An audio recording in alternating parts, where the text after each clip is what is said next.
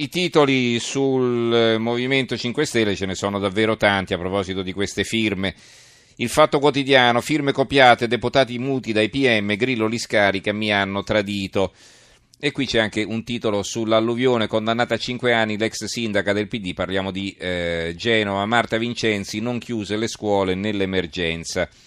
L'unità, in prima pagina qui non c'è la condanna della Vincenzi, ma ci sono i 5 Stelle più indagati che fan, e perché c'è una foto di eh, Firenze eh, dove il David assisteva sconsolato al raduno, si scrive, e in effetti se questa è la foto della manifestazione saranno state 100 persone, magari non di più.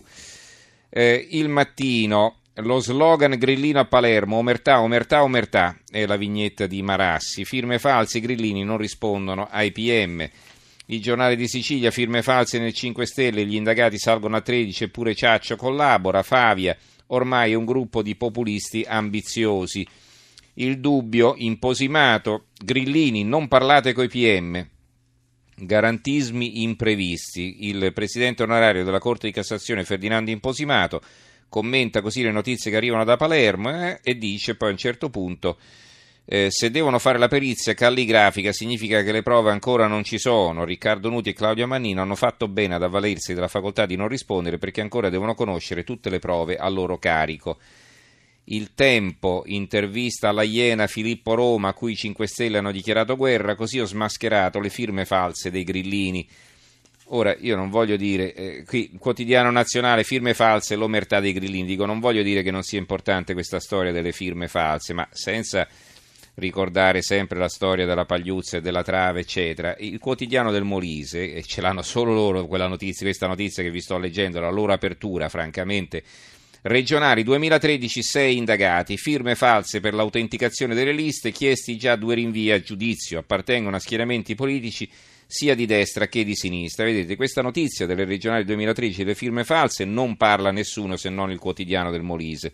Di questa storia dei grillini la, tro- la ritrovate su tutti i giornali come eh, una vicenda epocale. Vabbè, questa è, è il, il manie- la maniera di fare informazione certe volte un po' strana. Poi, allora, sul, eh, su, ehm, su Fidel Castro il secolo XIX, Trump gela Cuba, intesa da cambiare, l'omaggio del popolo, Fidel non è morto, il presidente eletto degli Stati Uniti chiede più concessioni sui dissidenti. Il manifesto, l'addio di Cuba, Trump minaccia, asta sempre Fidel, giovane ribelle. Eh, Italia Oggi è molto più laconica, il pezzo di Pierluigi Magnaschi è intitolato così Può essere rimpianto chi ha eliminato le elezioni, imprigionato, fucilato, fatto fuggire i dissidenti? L'ideologia che purtroppo ancora molti nostalgici ed estimatori, scrive Magnaschi, specialmente in Occidente dove si potrebbe anche pensare altrimenti, è una lente prefabbricata che impedisce di vedere le cose come sono, per cui ad esempio i dittatori sanguinari vengono distinti in dittatori simpatici e dal volto umano se sono di sinistra o si proclamano tali, mentre sono immonde bestie assatanate di sangue se sono di destra o anche non di sinistra. È in base a questa visione manichea che Fidel Castro ha a lungo e anche adesso che è scomparso goduto di indebite simpatie e solidarietà. Il foglio è il Papa compagniero, antiliberismo e comunitarismo, perché i leader latinoamericani incoronano Francesco dopo Fidel. Il peronismo nazionalcattolico in cui è cresciuto e si è formato eh, Bergoglio assolutamente coerente con la visione del mondo dei fratelli Castro, di Mujica, di Evo Morales e di Chavez. L'idea di fondo è che la cultura appartiene al popolo il terreno comune è il profondo antiliberalismo. E questo è il commento del professor Loris Zanatta, storico delle relazioni internazionali dell'America Latina all'Università di Bologna. Cuba castrata un altro servizio, il regime di Fidel non è solo una feroce dittatura ma anche un grande fallimento economico e dice a un certo punto Fidel combatteva la dittatura di Fulgenzio Batista. Quando Fidel combatteva eh, l'isola aveva un'economia tra le più prospere dell'America Latina e oggi è una delle più povere agli stessi livelli di allora.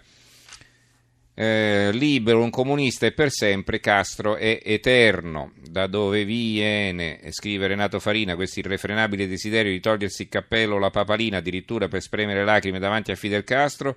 Lo si è fatto in Italia senza nessuna vergogna, i giornaloni e la TV hanno dato spazio a questa larghezza d'animo, lo sanno Lo sanno tutti benissimo che è stato un dittatore, ha fucinato 10.000 persone, ha fatto annegare 80.000 persone nella traversata sui gommoni.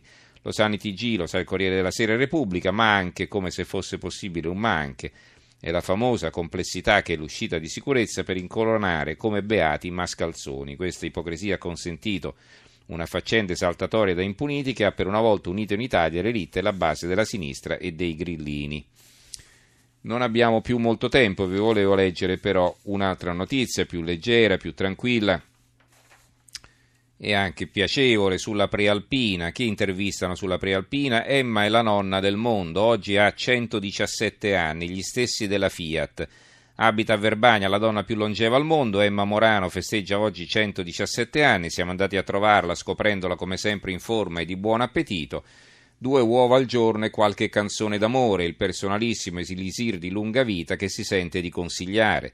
La supercentenaria sarà festeggiata da tutta la città e al Teatro Maggiore questa sera andrà in scena la sua storia.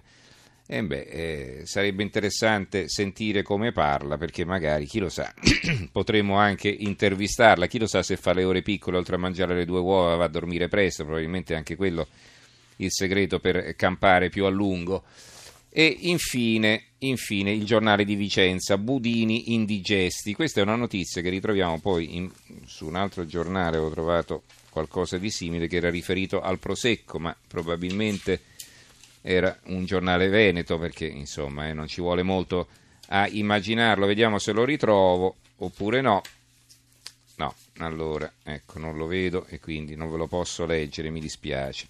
Allora, no, vi dicevo che sul giornale di Vicenza invece c'è, eccolo qua, tutti vogliono il Prosecco, è già esaurito per Natale, questo sul messaggero Veneto, perché il boom delle vendite del Prosecco non solo all'estero in generale, ma in particolare nei paesi anglosassoni, eh, in America e negli, nei, negli Stati Uniti e in Gran Bretagna, ha avuto un boom incredibile. Budini indigesti di Marino Smiderle sul giornale di Vicenza. Gli inglesi sono usciti dall'Unione Europea ma non sanno rinunciare all'Italia. Il fatto che siano arrivati a bere 40 milioni di litri di prosecco dimostra che non si sono ancora bevuti il cervello. Forse è per questo che il prossimo Natale sarà caratterizzato da uno storico, ancorché inevitabile, sorpasso nel campo delle tradizioni alimentari. Quello che chiamano Christmas pudding, una sorta di budino farcito di canditi e fichi secchi, è stato superato nell'indice di gradimento dal panettone Made in Italy. Gli acquisti di questo dolce italiano, annota con sgomento il Daily Mail, sono decollati negli ultimi anni e per questo 2016 i grandi magazzini Selfridge hanno registrato un rapporto di 2 a 1 nelle vendite, cioè praticamente hanno raddoppiato le vendite, ovviamente a favore del panettone. E pazienza se sui prodotti made in Italy, quelli veri, è già stata imposta una sorta di tassa Brexit che ha spinto in cielo i prezzi. Natale, Val bene qualche manciata di sterline in più, alcuni produttori britannici stanno cercando di correre ai ripari imitando gli originali, ma il risultato qualitativo è imbarazzante. Comunque il tentativo di mettere in ordine nel disastro enogastronomico del Regno Unito è apprezzabile. Gli italiani del sud che negli anni 50 emigrarono a Bedford per andare a lavorare nelle fornaci scoprirono che quei ricchi datori di lavoro mangiavano molto peggio di loro, che pure erano poveri in canna. I nostri connazionali tentarono di insegnare agli sventurati i fondamentali della buona cucina con alterne fortune. Ma tra panettone e Christmas pudding oggettivamente non c'è confronto. Manca solo che a Londra scoprano il baccalà alla Vicentina e anche il fish and chips potrebbe avere i giorni contati. Bene, a questo punto ci fermiamo. Diamo la linea all'Italia che va, condotto da Daniel Della Seta, che ci parlerà di aziende che investano nel green e noi ci risentiamo domani sera. Grazie al tecnico Carlo Silveri, redazione a Giorgio Allegretti, Carmelo Lazzaro e Giovanni Sperandeo. E grazie anche a tutti voi di averci seguito e ci, appunto, ci risentiamo domani sera con questo ultimo faccia a faccia sul referendum. A domani.